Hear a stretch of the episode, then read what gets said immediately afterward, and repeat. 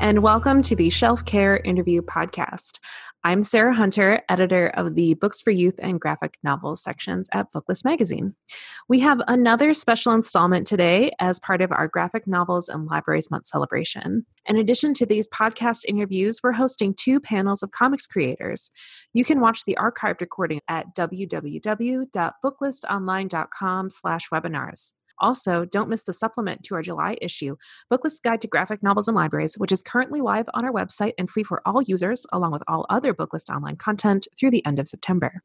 In today's supersized installment, we have the pleasure of hearing from Mike Curato about his debut graphic novel, Flamer, John Patrick Green, creator of the Investigators series, and Natalie Riess and Sara Goetter, creators of the fantasy adventure Dungeon Critters. Thank you to Macmillan Children's Publishing Group for sponsoring the Shelf Care interview.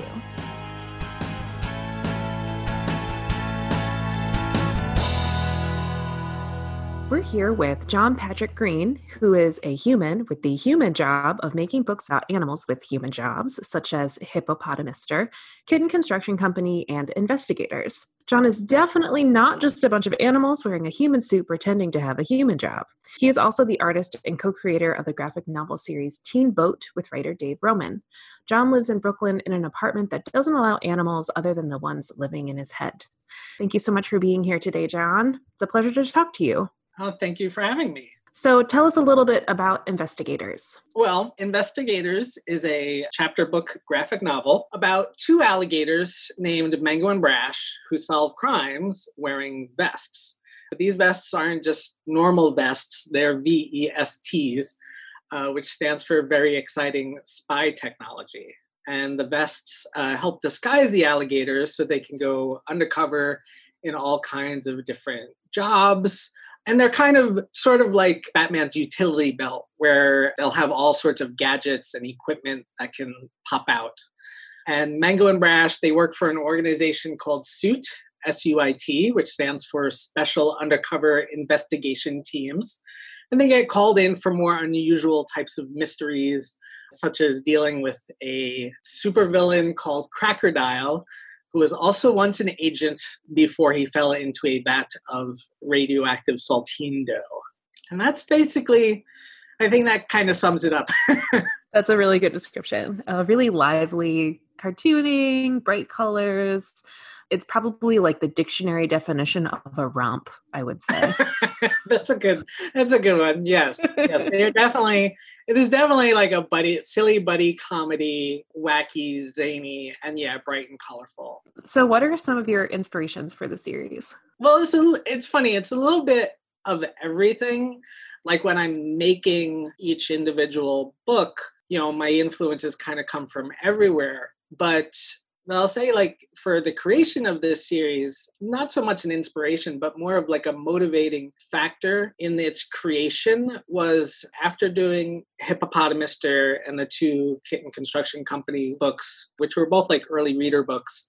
My publisher asked if I had any ideas for, you know, a silly, wacky chapter book graphic novel series.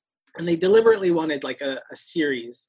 And that made me dig out all the comics that I drew when I was a little kid, when I was like 10 or 11 years old, because I knew that with a, a, chapter book is a little different than an early reader in terms of the, the audience to, in a degree because with like early reader books it's usually the parents and the guardians and the grandparents who are going to be looking at these and deciding that they want to read those books to their children and with chapter books, you're kind of aiming more for the actual kid to be the one to decide that, yes, this is something they want to read.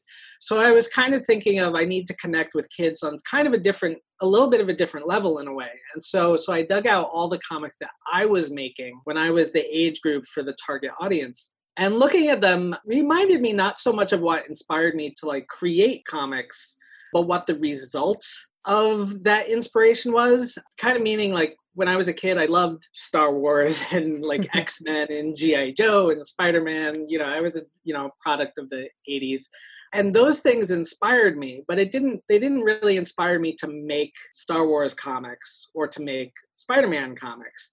I would take all those things and you know the toys and the movies and i would mash them up with my own sensibilities. And i would draw comics that would be like a mix up of like say a James Bond spy story that's drawn in the style of Garfield, but with like a bad guy who is my own version of like Jason from Friday the 13th. um, you know, and so like I absorbed as this as this little kid, I absorbed mainstream media like a sponge, and like all you had to do was squeeze me, and it would come out as these zany drawings and comics. And I made those to basically just make myself laugh, or like make my brother laugh, or other friends laugh and and so for investigators uh, a big part of forming what the series is you know w- what investigators is was just kind of recapturing that attitude i had as a kid. And instead of like taking something like star wars and saying okay i'm going to make a science fiction story just mashing up everything that i liked and just creating in a sort of flying by the seat of my pants kind of way that's amazing. What? Uh, so I'm assuming that when you were working on the series, you actually went back and looked at a lot of those comics that you did when you were a kid. Yes, I did. Literally, like um, a, a few, a number of years ago at this point.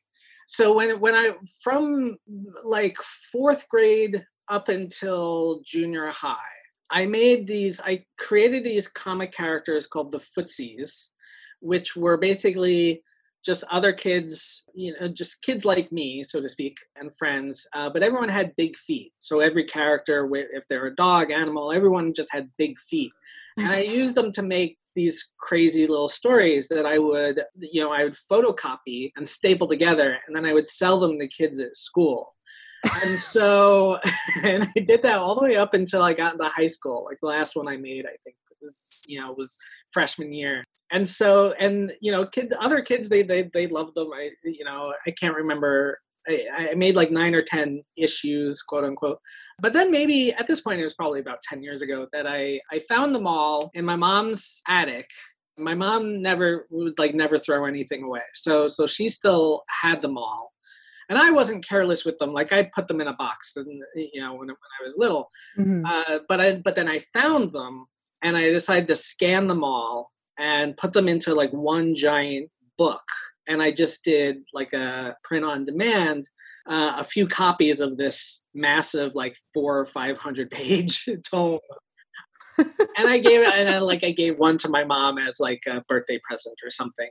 But you know, I have one on on my shelf, so I dug that. I literally dug that out to to go through and be like, okay, what are some of the stupid jokes that don't make any sense to an adult that I was making as a kid because I know I can totally just recycle those same jokes. That's amazing. What a treasure trove. Okay. That's great. I find that so delightful. So you I feel like there's a, a strong theme of puns running through the books that you've written. I'm thinking about Teen Boat, which is a title that always made me chuckle because it made me think of Teen Beat magazine. And in this conversation that we had at a dinner a long time ago, you were working on Kitten Construction Company, but at the mm-hmm. time, it seemed really to be based around the name House Cat, which also made me chuckle a lot. So, and then of course, investigators is pretty self explanatory. So, do the puns come first or does the story come first for you? Well, well it, it varies. I think when it comes, when I title things. I sometimes have either a title or or just a premise that kind of just immediately leads me to a title and then I'll construct come up with a story based on that. Mm-hmm. So yeah, how Kitten Construction Company was originally House Kittens. Mm-hmm. Because of the term house cat and it seems like if you have if if house cat is a thing why don't people say house kittens? And so I made the story based on that initial wordplay. But once I once I have something like so investigators, once I have investigators, now I have to construct a larger story, and it, it kind of fluctuates. I'd say for the most part, the story is you know once I'm past the title, the story is what comes 1st mm-hmm. And while I, while I'm doing the art of one book, I'm trying to think of ideas for the next book in the series. And sometimes I'll think of a gag that is funny enough that I'll say, okay, I want to make sure there's a part in the story where I can make that gag mm-hmm. uh, and use that joke. And sometimes that works, other times it doesn't. But when I think of a, a joke that is like it's oh this is too good to pass up, I'll like reverse engineer the story, make sure I get there. But it just it has to be a really good joke, and it can't feel like the whole point of it was just to make a joke, right? You know, it has to kind of feel organic and have purpose. So, but then, you know, even if I think of the narrative first and find places to add jokes to it, or I think of jokes and then construct a narrative around them, the end goal is really the same, which is just to tell an enjoyable story. So, yeah, I think it's kind of a mixture of both. I have a specific question about investigators. Is and you may not be able to answer this question but i'm going to ask anyway because i'm interested. Is there a redemption arc in the future for Crackerdile because honestly i just sort of feel bad for him. Uh, i mean regardless of my answer i figure it's, it's a bit of a spoiler. Yeah i know but I, I will say he's he's relentless and you definitely you definitely won't see the end of the character anytime soon. That feels like a very diplomatic answer to that question. Yeah. he uh, I mean, he may not necessarily be a cracker for very long. Who who, who knows? there, there's so much there's so much going on. It's kind of it's, it's kind of crazy. But I will say that the um, emotional attachment that I have to that character as a villain, there is definitely like the question of is he really a bad guy or not? Or what made him bad, mm-hmm. etc. So the aspect of is there uh, like I like that you're questioning can there be a redemption arc for this character because I want kids to connect with the good guys and the bad guys on more than just that superficial level of they're either good or they're bad. You know, there's more complexity to it than that that's a great segue to my next question, which is what do you hope readers will take away from your books? Well, I hope they, I just, mostly I just hope it makes them smile. I know that's kind of corny, but for me, that's, that's like all it takes for me to feel like I did a good job. I, I, you know, one one thing about comics, the comics industry, or people that make comics in general, like now with kids, comics are a bit more mainstream in terms of there's a lot of librarians that support them and, and parents are more accepting of them as being reading and, and different stores more mainstream bookstores are selling them and that that's great but so so for me having like what before all that and I was just making comics and trying to sell them in the comics industry. It's it's very easy for a comic creator to sort of get jaded, hmm. and I, this is true, of course, for any artist to be like get get jaded and suddenly even if you do get positive responses you're kind of like eh you're a little bitter about the whole thing and, but I feel kind of rejuvenated with investigators, and so I, I kind of feel like like I maybe I'll get jaded again, and and making a kid smile won't be enough for me anymore.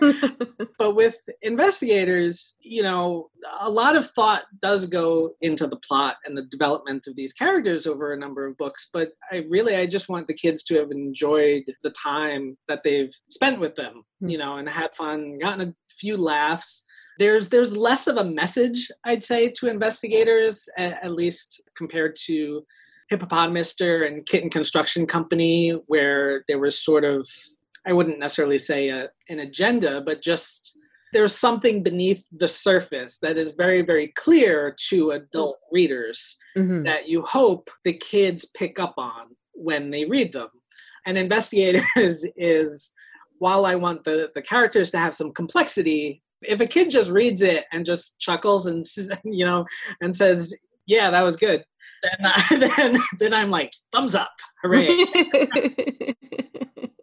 That's great. That's a that's a really and i'm not being facetious here that is an admirable goal. Okay so can you tell me about a time that libraries or librarians impacted your reading or your writing life? Yeah so, so hopefully this hopefully this won't be another long story. But so the biggest impact that libraries had on me well i guess there's two but mostly it was when i was a little kid. So basically since birth i have had terrible asthma and allergies. It's much better now. Uh, i'm able to go outside or you know i would be if there wasn't a pandemic. But as a kid, my asthma was so bad that doctors wanted to put me in a bubble. Whoa. And so these doctors, you know, I think I was diagnosed at like three months old or something. And doctors told my mom that if I wasn't isolated, I would be lucky if I made it past 18. Oh my God. And so my mom called these doctors a quack. and they, they, she called them quacks, and she got me a new doctor. and uh, and this new doctor had uh, was a little more optimistic. He definitely agreed that it's like your kid's not healthy and he needs medication and stuff. But I basically became like a lab rat for new medication, asthma medications and treatments and all that sort of stuff for my entire child experience, like from as far as I can remember. I still would go to the hospital all the time. I was still sick all the time, but I was able to go to public school. And, you know, when I was healthy enough to play outside and all that sort of stuff, I was quote unquote a regular kid, but I was still absent a lot. In I think seventh grade, which is like junior high, like I, that, that was kind of my my worst. And one year of school, I missed 92 days. Wow. Out of, I think, 180 days in an average school year.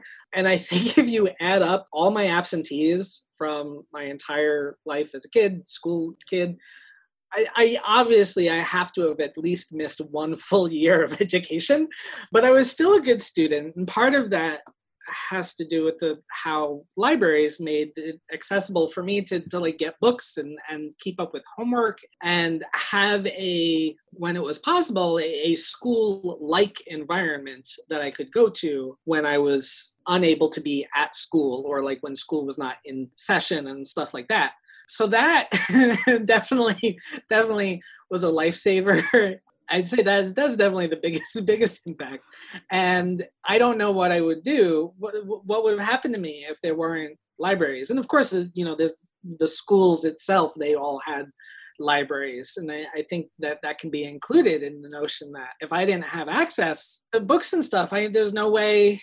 Uh, like I, I would have, I may as well have just been in a bubble and had no access to anything outside in the world if there weren't libraries around you know, and it wasn't just books. You know, there's libraries had, you know, this was the the burgeoning era of home computers, but you could go to a library and use computers and and get movies and sometimes computer games and board games and all sorts of stuff.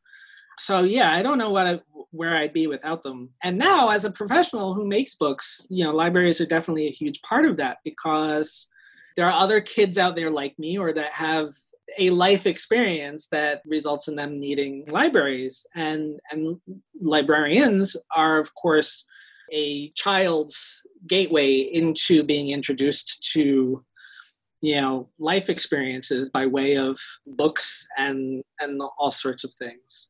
Yeah and and i'm just i'm i, I feel I, i'm excited when i know that a library has my book you know it's and or that the notion that my books would be something that libraries would be proud to have on their shelves. I don't know. Proud is proud is maybe too self-aggrandizing a word but somewhere somewhere between proud and ashamed is where I feel, uh, that i am glad that that my books that teachers and librarians are glad when they tell me how glad they are that they discovered my book and they like they enjoy sharing it with kids and stuff well, I think that's all we have time for. It has been such a pleasure talking to you about investigators and hearing about your childhood comics. I still am delighted by this um, treasure trove of basically zines that you did when you were in junior high. yeah.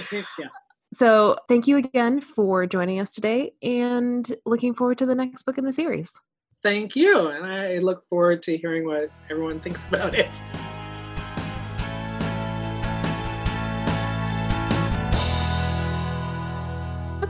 I'm here with Mike Curato. He's the author and illustrator of the Little Elliot series and has illustrated a number of other books for children, including Worm Loves Worm. Flamer is Mike's first graphic novel, and that's what we're going to talk about here today. So, Mike, tell us a little bit about Flamer. Uh, well, Flamer is um, story of Aiden, chubby teenage Filipino white mixed kid who is away at scout camp the summer before his first year of high school and the year is 1995. And Aiden has to navigate friendships, bullying, racism, body image, all while confronting his sexual identity. Awesome. And I also think it's worth noting that the artwork is just really striking. There are these beautiful, sort of like charcoal line drawings accented with this flamey red palette that pops up every now and then. And it's really striking the contrast with the fairly simple lines and then this like rich image of fire. Thank you. Thanks. Yeah, it's actually for the record. it's um it's black colored pencil with ink washes. Ooh. Yeah, and then yeah, the color is also in ink. So it was a little bit of a departure for me because I'm I'm usually really tight with my work and this I wanted it to be loose and a little rough around the edges to get the rawness of the story across. Yeah that segues perfectly into my next question, which is um, you're really well known for your picture books, notably the Little Elliot series about the adorable little elephant. And this is a big departure from that. How did this book come about, and how was working on it different from your other books? Yeah, um, it is very different. there are no cute elephants or cupcakes in this book. Um, there is some levity, but it, it's very serious also. But basically, this was a story that, first of all, is very personal to me because a lot of it is based on my personal experience. And growing up, I never saw myself in a book or on a screen. And I was constantly bullied for who I was. And that's a story I think is important to share because you know, after being bullied for so long and not seeing myself in the world, I started to wonder if I belonged in this world. And that is a big component of this book. You know, facing who you are and ultimately learning to love who you are despite other people telling you that you're not worthy of that love. Right now, the way things are in our country, LGBTQI youth are at a way higher risk of suicide, self harm, homelessness, than their straight peers. So this wasn't just a book for me. I mean, it, it is it is a book for me, and I did work through a lot of, I guess, unresolved pain in some ways. But it's more for the kids out there who don't feel safe in their own skin. Like I've come a long way. I feel happy with the person I am, and I want my readers to know that they are valued and that they do belong here and it's also important for people who don't have that experience to be able to have a peek at what it's like for someone who is queer identified or you know just not part of mainstream culture to be able to understand how difficult that journey can be so that hopefully there's more compassion in the world I'm, I'm veering a little bit from our questions here, but something you said I found very provocative. You said that mm-hmm. writing this book was sort of working through pain. Can you elaborate a little bit on that if you'd like? Yeah, you know, I'm oh, here's here's a big reveal cuz people I know people are curious, but I'm 39 years old, okay? Like I've been around for a minute and I've been an adult now more than I've been a kid although there's still very much a kid at work in my brain every day. But so I'm in charge of my own life now, right? I have agency. And, you know, when I when I moved away from home and could like live on my own and make my own decisions, be friends with who I wanted to be friends with, date who I wanted to date, love who I wanted to love, you know, there was a lot of running towards the acceptance and away from the pain that I did experience as a child. So having to go back to that brought up a lot of hurt, of old hurts. Mm-hmm. And I do feel more resolved about things now than I did going into the book. I mean, I started working on this, I think I had the idea in like 2011 and then didn't really start digging into writing until 2014. But it, yeah, it, it brought up a lot. And the more I, I've thought about it these days, seeing how we're, I think everyone as being very introspective given the, the present climate. Mm-hmm. You know, when I think about what can I do to dismantle my little part of the system that holds me down, I think a huge part of that is dismantling your own shame. And that is something I, you know, I'm still working on. And we all carry shame of different colors, and I know what mine is. So, making this book is a big deal for me because I'm very lucky that I have this platform to say, like, no, like, I'm not ashamed of who I am, and I do belong here, and I'm not going to be quiet about it either. So, that's been my whole revelation during this is like, okay, not only do I need to not carry that shame myself.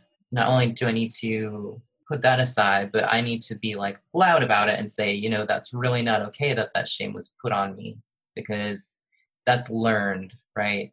We're not born ashamed of who we are. We learn to be ashamed of who we are through all sorts of avenues. So that is that's a, a big personal takeaway for me. Yeah, that's oh, that's amazing. That's so powerful.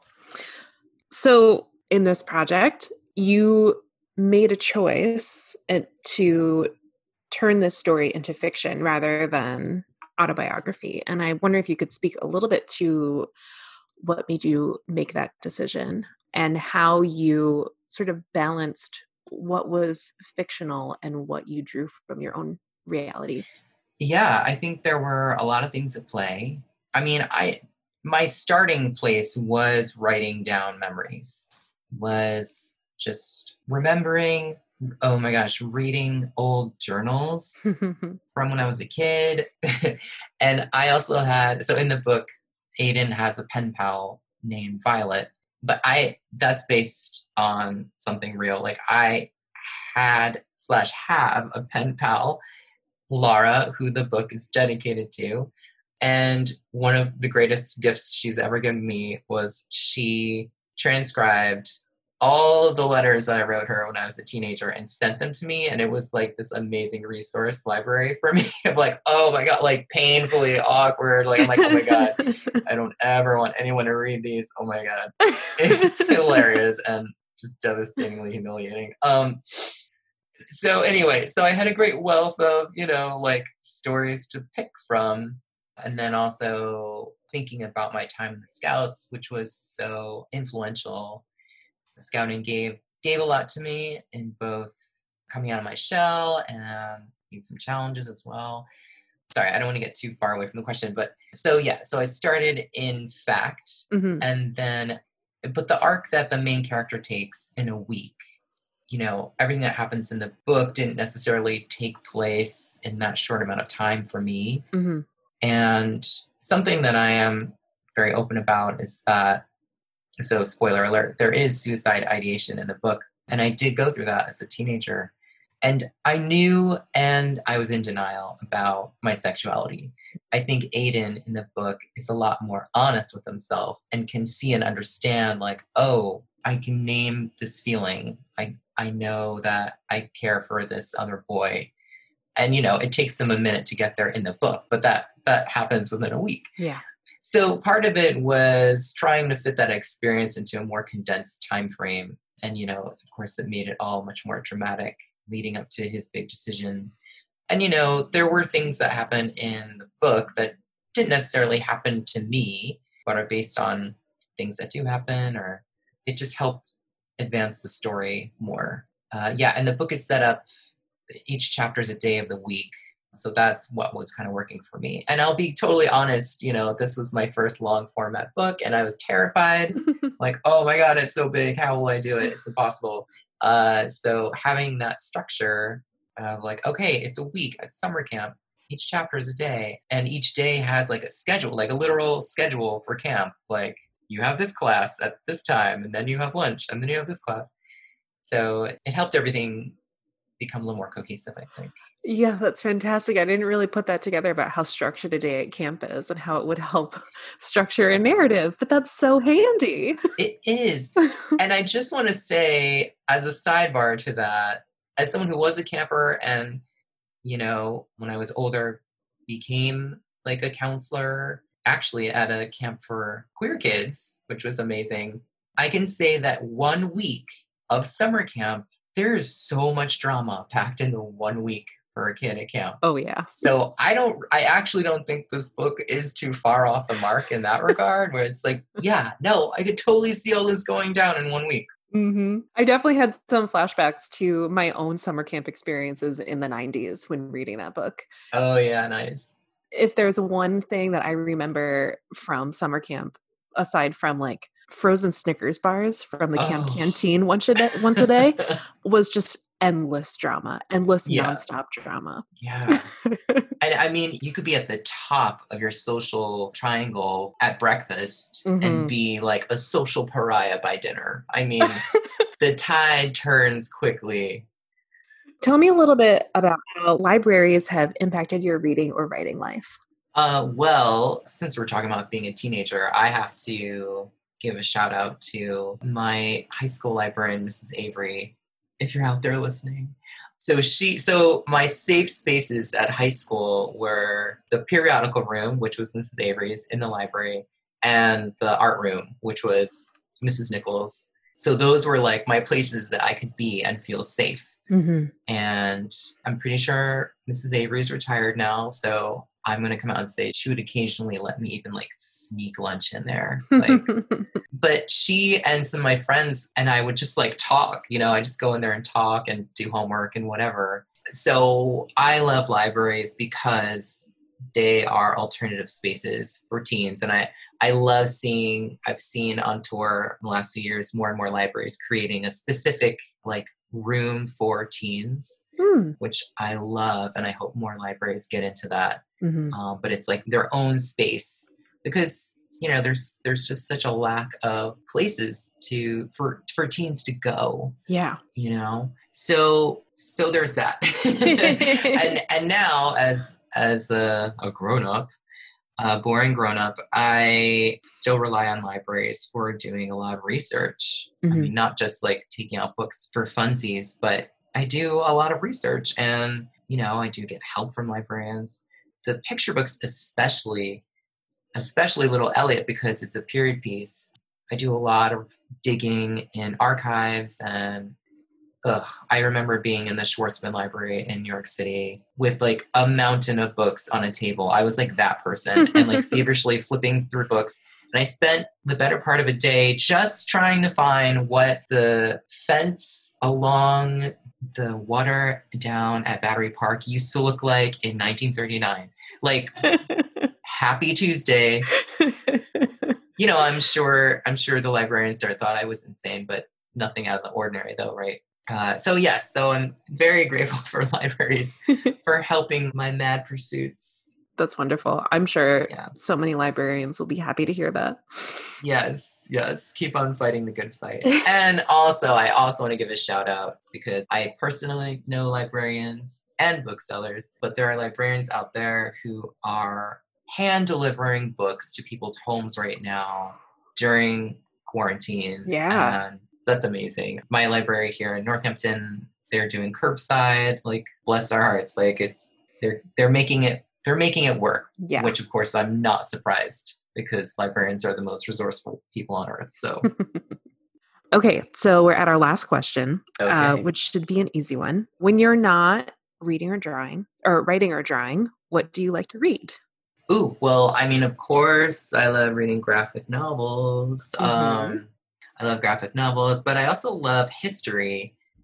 I specifically, one interesting genre I'm into is like biographies of royal women.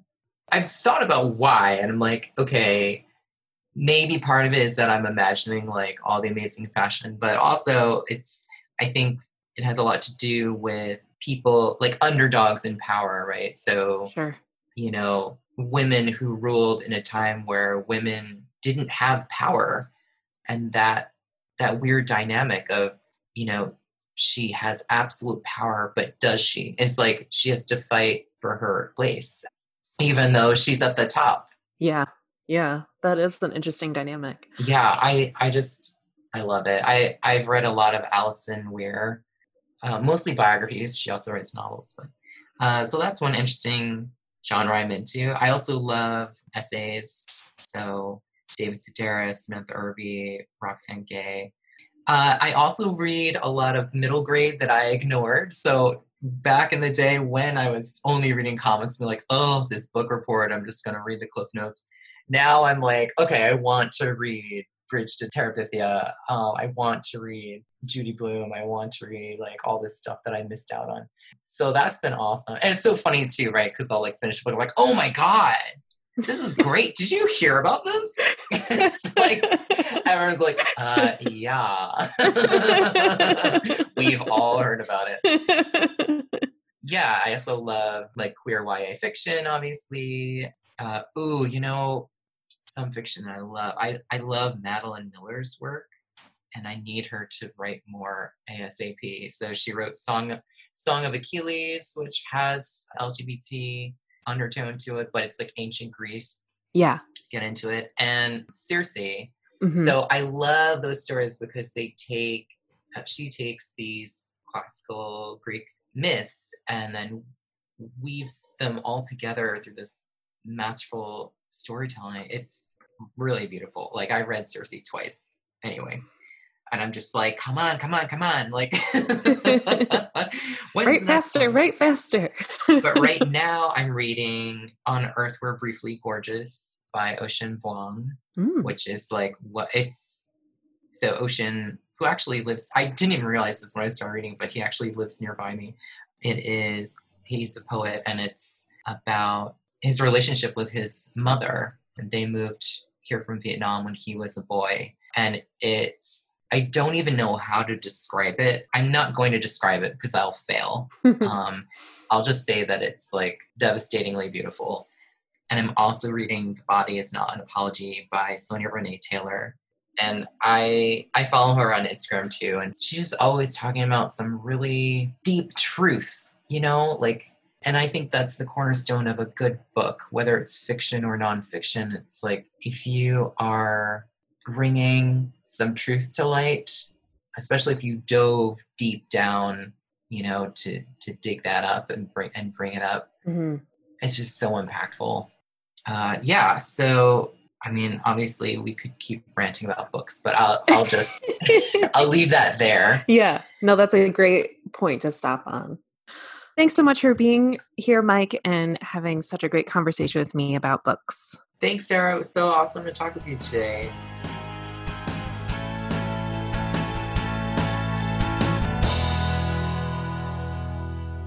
I'm here with Natalie Riess and Sara Goetter, a creator of Dungeon Critters. Natalie Riess is a cartoonist from Pennsylvania. She now lives in Austin, Texas, where she makes comics with her girlfriend and gets yelled at by their beautiful cat. She loves to draw food, nature, and horrible plant monsters. Her previous titles include Space Battle Lunchtime and Snarl Bear. And we are also joined by Sara Goetter. Sarah is a Pennsylvania born, currently Austin based cartoonist where she draws comics with her girlfriend. She specializes in drawing goofy faces and dumb jokes and cries whenever she thinks about frogs too much. And we are here to talk about Dungeon Critters, which is delightful. I'm very excited to talk to you about it today. So, Natalie and Sarah, why don't you tell us a little bit about Dungeon Critters? Sure. Do you want to start? Uh, sure. Uh, this is Sarah, Sara Goetter. So our book is a it's a middle grade fantasy adventure story about a group of animal adventurers who it starts out with like they have to perform a heist, but it turns into like a larger like noble conspiracy kind of thing. I don't know if you wanted to expand on that. Yeah, no, it's like your typical goofy sword and sorcery story. Again, there's conspiracies, there's evil plants, there's lots of fun hijinks. Mm-hmm. yeah, you know, every that normal fantasy thing where there's evil plants. well, basically, what happens is they start out investigating something small and they have to do like a little heist to investigate, and then they uncover this greater plot about, you know, this evil plan and this plot to kill the royal family. It's, you know, you'll read it, you'll like it. and one thing that I really like about this book is there's a lot of really grounding emotional drama as well among the dungeon critters. There's like some really solid friendship plots in there, in addition to all of the sword and sorcery hijinks. Yeah, I think the core of any good fantasy story, I mean, world building is cool and everything, but is like you have to care about the characters involved in order to like really sell that fantasy. Yeah, I feel like Dungeon Critters is extremely character driven and Mhm. focused, just because that's my focus. That's the bread and butter. Yeah. yeah. I don't know. So tell me a little bit about some of your inspirations for this story. Well, for this specific project, maybe back in 2015, we were playing a Pathfinder game with some friends, which is like basically D&D but open source. And it was really fun to game with our friends, but we were really frustrated by the limitations of that type of system cuz not to get too into the nerd weeds here, but Pathfinder is mostly built for battle systems. And even though our GM was doing a really good job of like you know, putting that together and trying to run a game and trying to let us be creative, we more were interested in like writing a story and making comics and drawing pictures and stuff. So from there, we like, Sarah and I decided to branch off and try making a little comic. And we really liked that. So we just kind of that let that snowball from there. Yeah, I mean, as for like other inspirations, I feel like a, a pretty obvious cultural touchstone is Redwall. We both Oh, yeah. like grew up with reading Redwall. Mhm. And this is kind of like the more inclusive version of it, I guess. Yeah, and like our, funnier. our ideal version of like when people think about Redwall, they're just like, what if it was, you know, like a little like has a little bit less like unfortunate metaphors Yeah. and you know, a little bit funnier. Yeah. so we're talking a lot about plot and character, but of course this is a comic. And I was really impressed by your page layouts in this book. You shift around panels and layer visual narrative elements really deftly, and it makes such an interesting impact on the storytelling. Like it makes it really tight. And I'm curious about how you landed on that particular visual style and how it affected your overall process for writing and drawing the book together.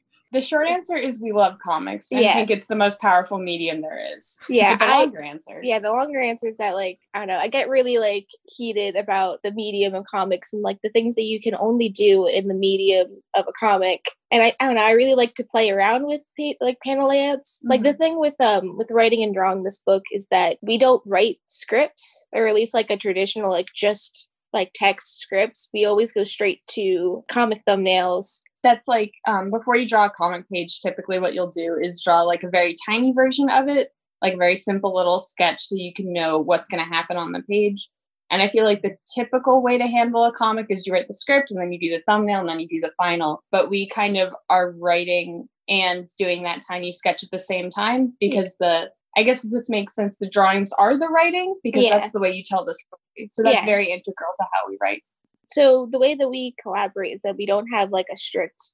It's not like Natalie writes and I draws. We both like co-write it. Mm-hmm. So typically Natalie does like a first pass of it, like a thumbnail, and then uh, sends it over to me, and then I take it, and then I do my pass, and then I send it back to her, and then we both like have like a final pass on it, kind of, which sounds like it takes a super long time. i don't know we But- manage it Yeah. thumbnails are quick to draw basically that was a very long way to say that i just i'm always thinking about like how the panels will tell the story like from the very beginning and i'm like constantly thinking about it Mhm. basically Well, I think you can really tell because the panels and the page layouts are so integral to the storytelling. I think in a lot of other comics I read, you can sort of tell when there's an a script that a creator starts with and then they do a thumbnail. But there's something about like the fluidity of the visuals in this book that I think really shows the work of what you're talking about. I am a little bit curious about these components of comics that you get really heated about. I don't know if you could like briefly elaborate on that a little bit.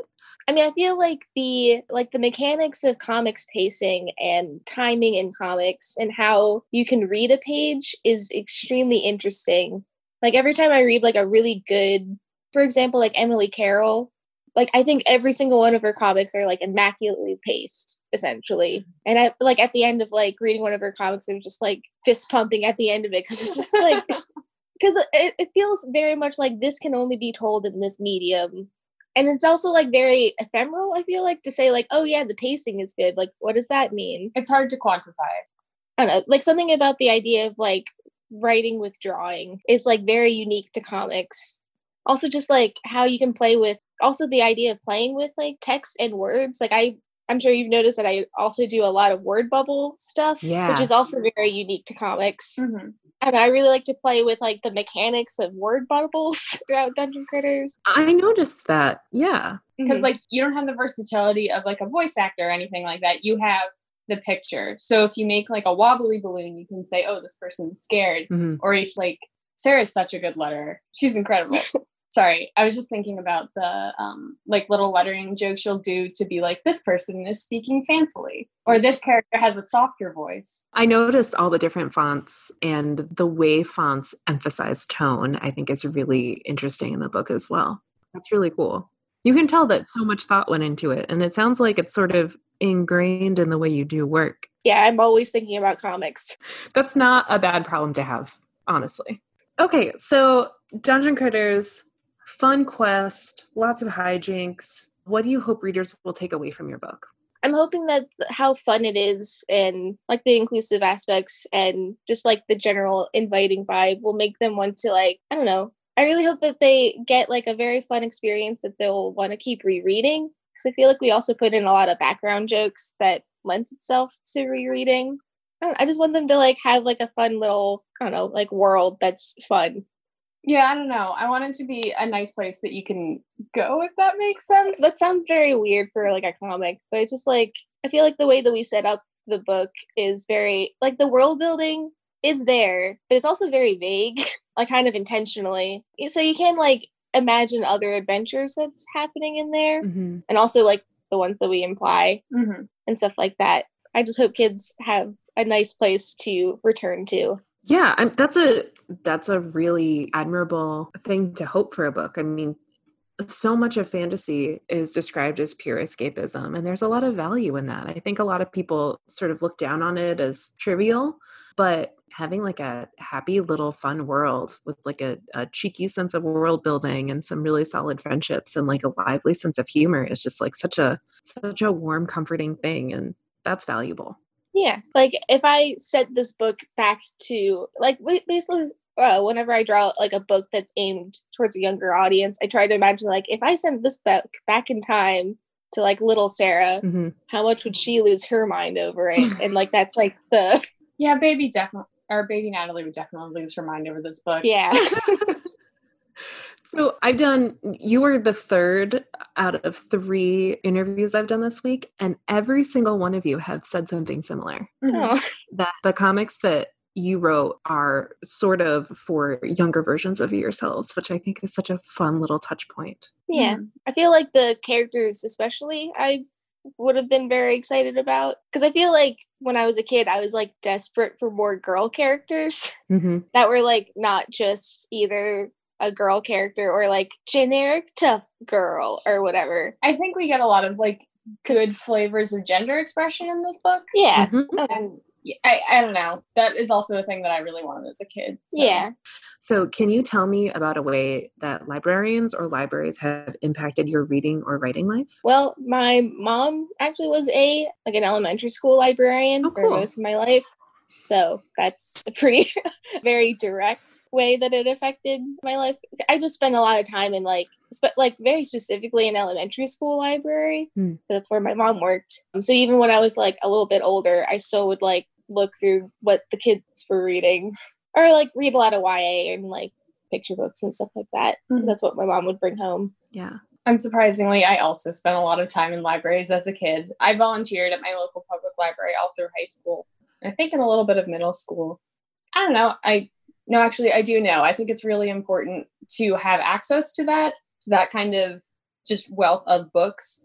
I think that's very important that that be accessible. Mhm. I know that that was always a big inspiration point for me to be able to like just go get a big book of pictures of animals and look at that and draw from that. Mhm. Yeah, I think also. So my mom worked at the library, and right next to the elementary school was also our local public library, which is very convenient. So I'd also walk over to the library a lot. And I, I feel like as a kid, like around that age, I did, couldn't really afford to buy a lot of books. But Yeah. going to the library and actually being able to like read a comic, like that's where I read Bone. Yeah, Mm. especially graphic novels are like Oh yeah, it's a library thing. yeah, I guess this is also kind of related, but whenever I was writing Dungeon Critters, I was thinking of a very specific spot in my uh, hometown public library. Hmm. I don't think it exists anymore because they renovated, but they had like some shelving in the back that was like partially gapped from the wall. So if you were a little kid, you could squeeze behind there and go into the next section. And it always felt very Narnia to like go back there and then pick out a book from that section. Uh-huh. So I was thinking of Dungeon Critters as something that I would be excited to find specifically there. oh, that's awesome. I love that. Okay, we're up to our last question here. So, when you're not writing or drawing, what do you like to read? I got deep into Discworld earlier this year. Oh, cool. Uh, again, because I really liked them when I was a teen. Um, what else did I read? We did a bunch of research again at our local public library to read a bunch of comics. Who wrote Our Dreams at Dusk? I really liked that one. Oh man, I cannot think of the name. Yeah, our dreams at dusk. I Please said, Google Our Dreams at Dusk. It's a beautiful comic about this group that's like fixing houses and it's LGBTQ theme. It's beautiful. It feels really good. There's like these incredible visual metaphors. yeah, if you want to follow up on incredible visual metaphors and like some really top-notch paneling, that is a comic to read. Mm-hmm. Yeah, what else did we read? We read. I read. Uh, oh, I read Hilda for the first time. oh, Um, Oh yeah, that's really good. Hilda's really good. Yeah, I like that one a lot. Hilda's so good. That's also like if you want some really good paneling. I didn't really like. I also didn't know that much about Hilda, so I just grabbed the one that was there, which was the I guess the the most recent one, the Stone Giant. Man, that one was really good. I really like the mom character in that one in particular. Yeah. I feel like really good mom characters are. I think they're becoming more, I guess, in plentiful, but it still feels like very special to find like a good mom character in Mhm. like some kids media Yeah. because they're so dominated by dads. I read all of the Hilda books, and the mom character really comes into her own in some of the later installments in the series. And there's like this one issue where suddenly the relationship between Hilda and, and her mom becomes way more interesting. And like Hilda's dangerous adventuring gets scarier because her mom is there and worried about her. And it was such like a fascinating emotional turn for the series. I loved it. yeah, yeah. Even like the central. I feel like because I started with the most recent one, I kind of like had to imply that that has happened. But just like, uh, yeah, that I don't know. I went back and only read like the first two, but you can kind of see that that's coming Yeah. because the mom wants a quiet life. Yeah. her feral child just wants to run around the woods, which is also like very related. I don't know, because I grew up in Pennsylvania, surrounded by the woods, so I was that kid that was running around doing stuff that I should not be doing, probably like in the woods. And now, like, if my cat gets outside, I'll like I me I will perish from anxiety. That's adorable. Okay, I think that's all we have time for. Thank you so much for talking today about Dungeon Critters. It's a fantastic book, really, really engaging. I hope everybody reads it because it's just such a delight. Do you have a favorite character? Well, I love Juniper a lot because I'm definitely like the, oh, I don't know, guys, I think we should do more research first kind of person. Mm-hmm. But also, I had a baby six months ago and her name is Juniper. Oh, congratulations! So double double reasons to love Juniper, but she's definitely my fave. Aw, Huh. thanks. I don't know. I like to ask people that whenever they've read anything I've written. It's Yeah, maybe just for my own vanity. yeah. It's, it's I, I love to log away what people say is like who are their favorites. It's a Mhm. lot of Goro. yeah, I mean, Goro's a close second. He's just so steadfast. It's so nice. Yeah. Okay, well, again, thank you so much for joining us today, and we can't wait to read more of what you do. Thanks.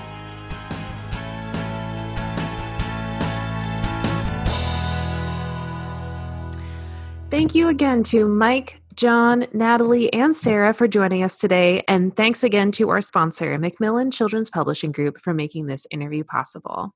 This was a fun one. Thanks, everybody.